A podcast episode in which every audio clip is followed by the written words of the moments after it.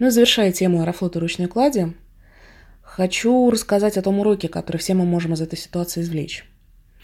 В первый же день, когда Аэрофлот начал операцию «Страх и трепет» перед калибратором, я подумала о том, как же жалко достижения последних лет этой авиакомпании в области сервиса.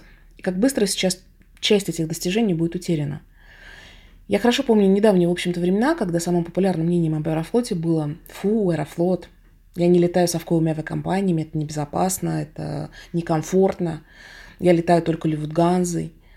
И, в общем, я пыталась людей разбедить, я им объясняла, что на самом деле нет, что Аэрофлот, советский Аэрофлот, э, нынешний это совершенно разные авиакомпании, что они действительно добились серьезных продвижек в сервисе, и что продукт, который они предлагают своим пассажирам сейчас, он действительно очень высокого качества. Я объясняла это друзьям, клиентам, некоторых из них переубедила, и они впоследствии стали лояльными пассажирами Аэрофлота. Но вот это вот мнение исходное, из которого Аэрофлот вырастал в текущую ситуацию, когда у них очень много действительно совершенно искренних фанатов, которые ценят сервис, представляемый Аэрофлотом на борту, перерастал очень долго. И вот сегодня а, можно, конечно, по-разному относиться к руководителю Аэрофлота Виталию Савельеву, но не признать одного было бы глупо. Он действительно поднял сервис на борту авиакомпании на принципиально новый уровень. А, кабинные экипажи действительно сравнивать с тем, что было даже в 2000 году, совершенно не стоит, потому что они стали очень клиентоориентированными. С хамством мы встречаемся на борту очень редко, к сожалению, все еще встречаемся, но потому что в любой живой системе такие ситуации возникают, в любой компании, пусть даже самой клиентоориентированной. И в общем и целом видно, что с такими ситуациями Аэрофлот старается бороться. Действительно, рост огромный в сервисе. На Земле далеко не так все благополучно, даже сейчас. Я не говорю про какие-то сбойные ситуации, когда там, ледяной дождь, коллапс, массовые задержки рейсов – Здесь все совсем плохо, и представители авиакомпании прячутся от пассажиров, и они, конечно, это всегда мотивируют тем, что у нас нет информации, нам нечего сказать пассажирам.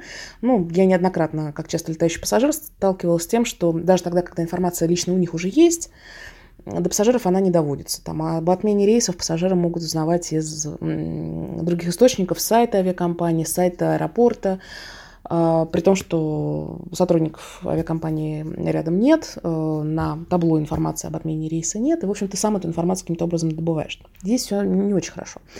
Я сейчас говорю даже о прозаических ситуациях, о регистрации на рейс, о посадке на рейс, об обслуживании на стойках оперативного обслуживания пассажиров.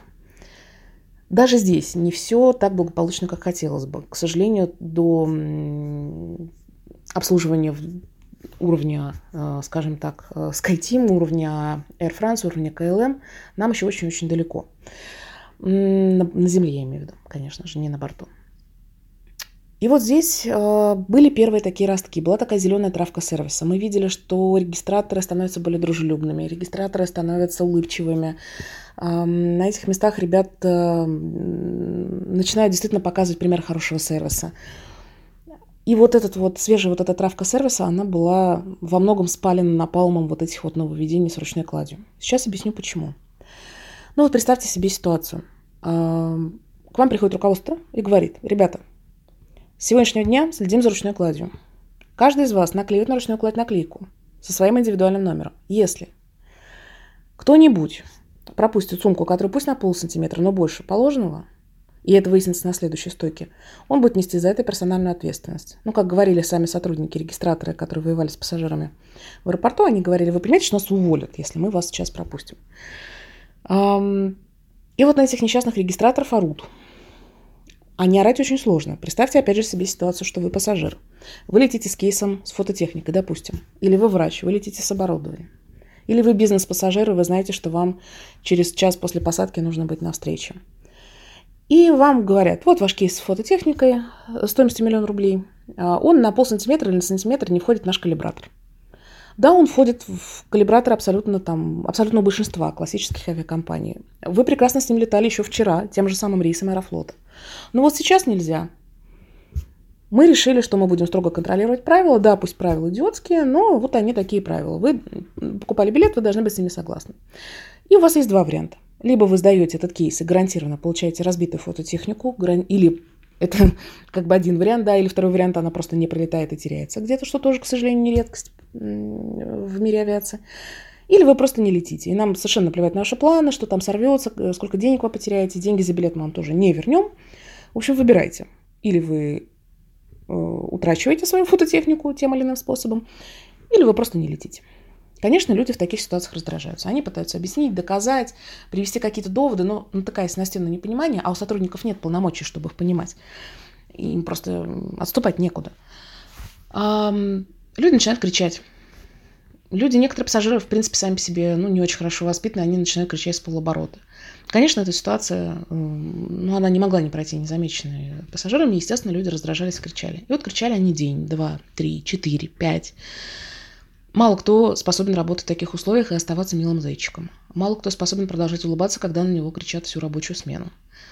И вот эти люди, которым еще вчера руководство на полном серьезе объясняло, ребята, вы должны улыбаться, вы должны быть клиент-ориентированы, вы лицо Аэрофлота, вы должны представлять интересы этой авиакомпании, а, и получающие вот порции негатива э, день, второй, третий, четвертый, они неизбежно начинают вести себя иначе.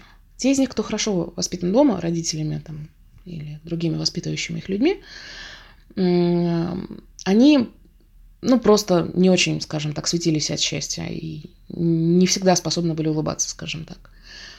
Но очень многие приходят на такую работу либо от безысходности, потому что другой работы нет, либо потому что, ну, есть такой синдром вахтера, да, хочется покомандовать. И вот, наконец-то, они получают э, право, наконец-то, этим козлам-пассажирам ответить на все обиды ранее нанесенные. Если раньше пассажиры говорили, почему вы мне хамите, какое вы имеете право, я на вас пожалуюсь, и регистратор чувствовал себя ну, незащищенным в этой ситуации, то вдруг он оказался королем положения. И вот эти вот люди, они, конечно, разошлись не на шутку во всей этой ситуации. Очень многие мои знакомые поделились очень негативным опытом общения с сотрудниками на стойках регистрации, которые с ними общались, ну, практически как с преступниками, глядя на там лишние полсантиметра ручной клади. И вот это, конечно, не могло не иметь своих последствий. А, ситуация продолжалась 11 дней. С точки зрения, конечно, мировых проблем это ну, ни о чем. 11 дней это очень мало, и совсем небольшой процент пассажиров успел столкнуться с этими проблемами э, самостоятельно, да, ну, сами на своем опыте. Многие, конечно, слышали об этом из СМИ, э, многие там на Фейсбуке это обсуждали, но тем не менее, получили какой-то негативный опыт, но тем не менее, в общем, ситуация достаточно быстро из запущенной превратилась снова в ту, которая она была. Чего, к сожалению, не вернуть? Не вернуть э, вот этого ощущения гордости за свою компанию со стороны сотрудников.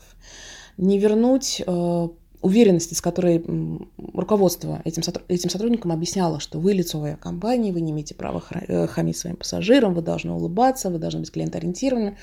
Кричать на пассажиров – это очень плохо, там, негативно общаться с пассажирами это очень плохо и так далее, и так далее. Вот это вот э, нашим приоритетом является ваша безопасность и комфорт, вот эта формула Аэрофлота, она э, понесла существенные потери, скажем прямо. Э, на днях, специально не говорю, какая дата, э, в одном из российских аэропортов, не Шереметьево, э, девушка-регистратор с которой, в общем-то, мы давно знакомы, потому что я давно, довольно часто летаю из этого аэропорта, ну и уже в лицо мы более-менее так друг друга знаем.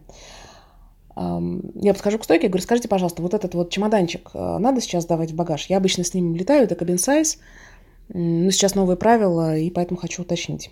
Просто при вылете из Шереметьево я заметила, что контроль был уже не таким строгим, и подумала, что я могу с этим чемоданом полететь обратно уже в ручной кладе. Девушка-регистратор, не поднимая головы от клавиатуры, говорит, надо. Знаете, таким заметным, настойчивым таким ряв.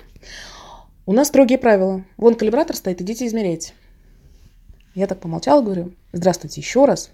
Я просто спросила, если что, я совершенно ни на чем не настаиваю. Девушка поднимает голову, узнает меня и говорит, ой, простите, я имела в виду, что лучше сдать, если есть такая возможность, ну, потому что вот правила, вы понимаете, ну, таким извиняющимся тоном. В общем, не повлиять эта ситуация на поведение, на умы службы регистрации не могла. Хорошо, что она закончилась, но для всех для нас это такой, в общем-то, урок на будущее.